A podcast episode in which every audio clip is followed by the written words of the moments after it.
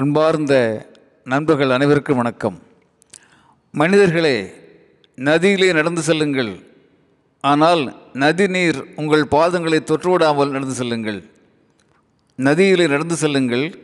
ஆனால் நதி நீர் உங்கள் பாதங்களை தொற்றுவிடாமல் நடந்து செல்லுங்கள். பேசுகின்றது ஒரு ஜென் தத்துவம். அதாவது இந்த உலகத்திலே நீங்கள் இருங்கள். ஆனால் இந்த உலகமாகவே நீங்கள் இருந்து விடாதீர்கள். இந்த உலகத்திலே நீங்கள் இருங்கள். ஆனால் இந்த உலகம் உங்களுக்குள்ளே இருக்க அனுமதிக்காதீர்கள். விளக்கம் தருகின்றது தத்துவம். நண்பர்களே ஒரு முறை ஒரு துறவி தன் தலைமைச் சீடருக்கு ஞான தேடலில் சில சந்தேகங்கள் இருப்பதை அறிகின்றார். சீடரே உன்னை ஜனக மகாராஜனிடம் அனுப்பி வைக்கிறேன். அவரிடம் சில நாட்கள் பயிற்சி எடுத்துவிட்டு வா. உன் சந்தேகங்கள் அனைத்துக்கும் அவர் விளக்கம் தருவார் என்கின்றார். ஐயா நீங்கள் பெரிய துறவி. அவர் வெறும் மன்னர். உங்களால் தீர்க்க முடியாத சந்தேகத்தை அவரால் எப்படி தீர்க்க முடியும் என்று கேட்கின்றான் சீடன். தம்பி நீ எப்படியெல்லாம் பார்க்க வேண்டாம் நீ அவரை சந்தித்து விட்டு வா. நிச்சயமாக உனக்குள்ளே ஒரு பெரிய மாற்றம் ஏற்படும் என்று அனுப்பி வைக்கின்றார் துறவி. ஸ்வீடனும் வேண்டா வெறுப்பாக சென்று மன்னனை சந்திக்கிறான். மன்னனை பார்த்து வணக்கம் செலுத்துகிறான். மன்னனும் ஸ்வீடனுடைய மனநிலை புரிந்து கொண்டு அரண்மனையில் உட்கார சொல்கிறார். ஸ்வீடன் போன அந்த நேரம் ஒரு மாலை நேரம். அரண்மனையில் கேளிக்கைகள் நடந்து கொண்டிருக்கின்றன. ஒரு பெண் நடனமாடிக்கொண்டிருக்கிறாள் அங்கே இருந்த பலரும் மது அருந்தி கொண்டிருக்கிறார்கள் எல்லோருக்கும் மத்தியில் மன்னர் அமர்ந்திருக்கிறார். சில நிமிடங்கள் உட்கார்ந்திருந்த சீடன் மன்னரிடம் போய் மன்னரே என் குரு என்னை இங்கே அனுப்பியிருக்கிறார். நான் வந்திருக்கிறேன். எனக்கு சில சந்தேகங்கள் இருக்கின்றன. ஆனால் இந்த சூழலை பார்த்தால் கற்றுக்கொள்வதற்கு எனக்கு எதுவும் இருப்பதாக தெரியவில்லை என்று சொல்கிறான். பொறுமையாக கேட்ட அந்த மன்னர் ஒரு புன்னகையோடு சொல்கிறார் சீடரே நீங்கள் இங்கே வந்துவிட்டீர்கள். இன்றைக்கு இங்கேயே இருங்கள். நாளை காலையிலே போய்விடலாம். போகும்போது நிச்சயமாக ஒரு பாடத்தை கற்று தெளிவோடு உங்களால் போக முடியும் என்று சொல்கிறார். பிறகு அவருக்கு தனியாக ஒரு அறையை ஒதுக்கி தூங்குவதற்கு ஏற்பாடு செய்கின்றார்.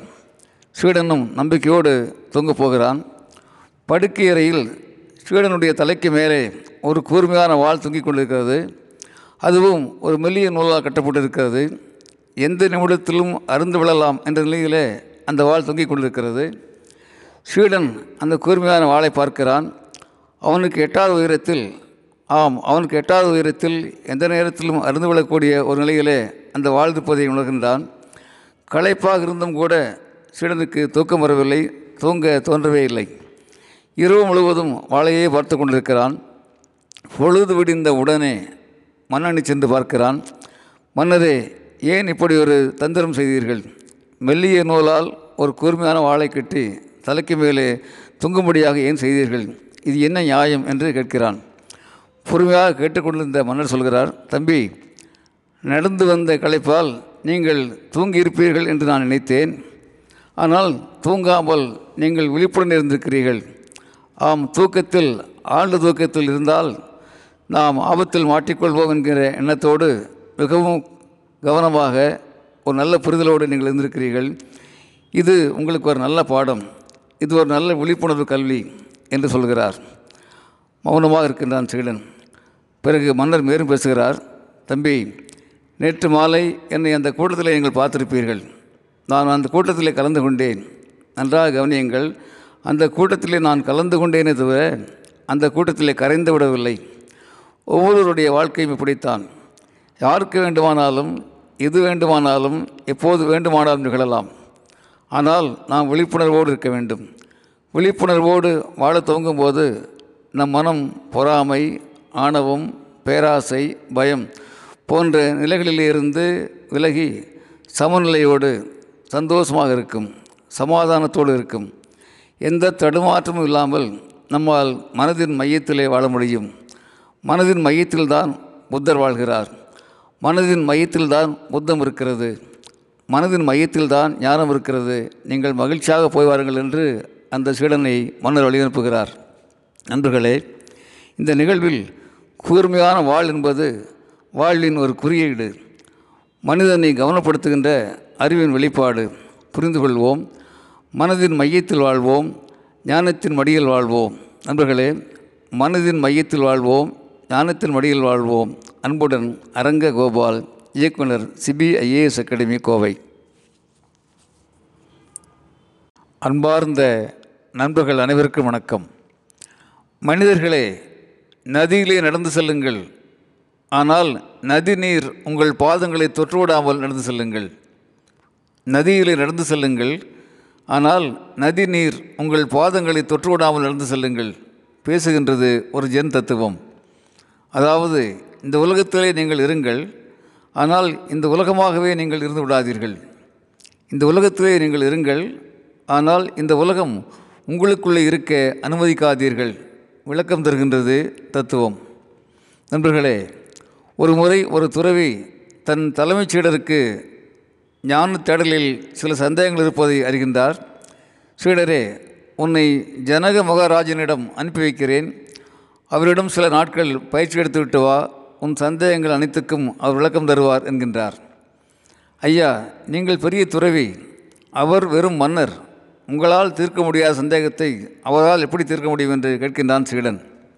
தம்பி நீ எப்படியெல்லாம் பார்க்க வேண்டாம். நீ அவரை சந்தித்து விட்டு வா நிச்சயமாக உனக்குள்ளே ஒரு பெரிய மாற்றம் ஏற்படும் என்று அனுப்பி வைக்கின்றார் துறவி. ஸ்வீடனும் வேண்டா வெறுப்பாக சென்று மன்னனை சந்திக்கிறான். மன்னனை பார்த்து வணக்கம் செலுத்துகிறான். மன்னனும் சீடனுடைய மனநிலை புரிந்து கொண்டு அரண்மனையில் உட்கார சொல்கிறார். ஸ்வீடன் போன அந்த நேரம் ஒரு மாலை நேரம். அரண்மனையில் கேளிக்கைகள் நடந்து கொண்டிருக்கின்றன. ஒரு பெண் நடனமாடிக்கொண்டிருக்கிறாள் அங்கே இருந்த பலரும் மது அருந்தி கொண்டிருக்கின்றார்கள். எல்லோருக்கும் மத்தியில் மன்னர் அமர்ந்திருக்கிறார்.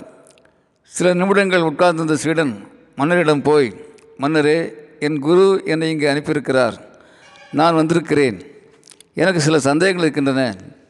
ஆனால் இந்த சூழலை பார்த்தால் கற்றுக்கொள்வதற்கு எனக்கு எதுவும் இருப்பதாக தெரியவில்லை என்று சொல்கிறான். பொறுமையாக கேட்ட அந்த மன்னர் ஒரு புன்னகையோடு சொல்கிறார் சீடரே நீங்கள் இங்கே வந்துவிட்டீர்கள். இன்றைக்கு இங்கேயே இருங்கள். நாளை காலையிலே போய்விடலாம். போகும்போது நிச்சயமாக ஒரு பாடத்தை கற்று தெளிவோடு உங்களால் போக முடியும் என்று சொல்கிறார். பிறகு அவருக்கு தனியாக ஒரு அறையை ஒதுக்கி தூங்குவதற்கு ஏற்பாடு செய்கின்றார். ஸ்வீடனும் நம்பிக்கையோடு தூங்கப் போகிறான். படுக்கை அறையில் ஸ்வீடனுடைய தலைக்கு மேலே ஒரு கூர்மையான வாள் தொங்கிக் கொண்டிருக்கிறது. அதுவும் ஒரு மெல்லிய நூலால் கட்டப்பட்டிருக்கிறது. எந்த நிமிடத்திலும் அருந்து விழலாம் என்ற நிலையிலே அந்த வாள் தொங்கிக் கொண்டிருக்கிறது. ஸ்வீடன் அந்த கூர்மையான வாளை பார்க்கிறான். அவனுக்கு எட்டாவது உயரத்தில் ஆம் அவனுக்கு எட்டாவது உயரத்தில் எந்த நேரத்திலும் அருந்து விழக்கூடிய ஒரு நிலையிலே அந்த வாழ்ந்திருப்பதை உணர்கின்றான். களைப்பாக இருந்தும் கூட சீடனுக்கு தூக்கம் வரவில்லை தூங்க தோன்றவே இல்லை. இரவு முழுவதும் வாழையே பார்த்து கொண்டிருக்கிறான். பொழுது விடிந்த உடனே மன்னனை சென்று பார்க்கிறான். மன்னரே ஏன் இப்படி ஒரு தந்திரம் செய்தீர்கள்? மெல்லிய நூலால் ஒரு கூர்மையான வாழை கட்டி தலைக்கு மேலே தொங்கும்படியாக ஏன் செய்தீர்கள்? இது என்ன நியாயம் என்று கேட்கிறான். பொறுமையாக கேட்டுக்கொண்டிருந்த மன்னர் சொல்கிறார் தம்பி நடந்து வந்த களைப்பால் நீங்கள் தூங்கியிருப்பீர்கள் என்று நான் நினைத்தேன். ஆனால் தூங்காமல் நீங்கள் விழிப்புடன் இருந்திருக்கிறீர்கள். ஆம் தூக்கத்தில் ஆழ்ந்த தூக்கத்தில் இருந்தால் நாம் ஆபத்தில் மாட்டிக்கொள்வோம் என்கிற எண்ணத்தோடு மிகவும் கவனமாக ஒரு நல்ல புரிதலோடு நீங்கள் இருந்திருக்கிறீர்கள். இது உங்களுக்கு ஒரு நல்ல பாடம். இது ஒரு நல்ல விழிப்புணர்வு கல்வி என்று சொல்கிறார். மௌனமாக இருக்கின்றான் சீடன் பிறகு மன்னர் மேலும் பேசுகிறார் தம்பி நேற்று மாலை என்னை அந்த கூட்டத்தில் நீங்கள் பார்த்திருப்பீர்கள். நான் அந்த கூட்டத்தில் கலந்து கொண்டேன். நன்றாக கவனியுங்கள் அந்த கூட்டத்தில் நான் கலந்து கொண்டேனே தவிர அந்த கூட்டத்தில் கரைந்து விடவில்லை. ஒவ்வொருவருடைய வாழ்க்கையும் இப்படித்தான். யாருக்கு வேண்டுமானாலும் எது வேண்டுமானாலும் எப்போது வேண்டுமானாலும் நிகழலாம். ஆனால் நாம் விழிப்புணர்வோடு இருக்க வேண்டும். விழிப்புணர்வோடு வாழ துவங்கும்போது நம் மனம் பொறாமை ஆணவம் பேராசை பயம் போன்ற நிலைகளிலிருந்து விலகி சமநிலையோடு சந்தோஷமாக இருக்கும் சமாதானத்தோடு இருக்கும். எந்த தடுமாற்றமும் இல்லாமல் நம்மால் மனதின் மையத்திலே வாழ முடியும். மனதின் மையத்தில்தான் புத்தர் வாழ்கிறார். மனதின் மையத்தில்தான் புத்தம் இருக்கிறது. மனதின் மையத்தில்தான் ஞானம் இருக்கிறது. நீங்கள் மகிழ்ச்சியாக போய் வாருங்கள் என்று அந்த சீடனை மன்னர் வழியனுப்புகிறார். நண்பர்களே இந்த நிகழ்வில் கூர்மையான வாழ் என்பது வாழ்வின் ஒரு குறியீடு. மனிதனை கவனப்படுத்துகின்ற அறிவின் வெளிப்பாடு. புரிந்து கொள்வோம். மனதின் மையத்தில் வாழ்வோம். ஞானத்தின் மடியில் வாழ்வோம். நண்பர்களே மனதின் மையத்தில் வாழ்வோம். ஞானத்தின் மடியில் வாழ்வோம். அன்புடன் அரங்க கோபால் இயக்குனர் சிபிஐஏஎஸ் அகாடமி கோவை.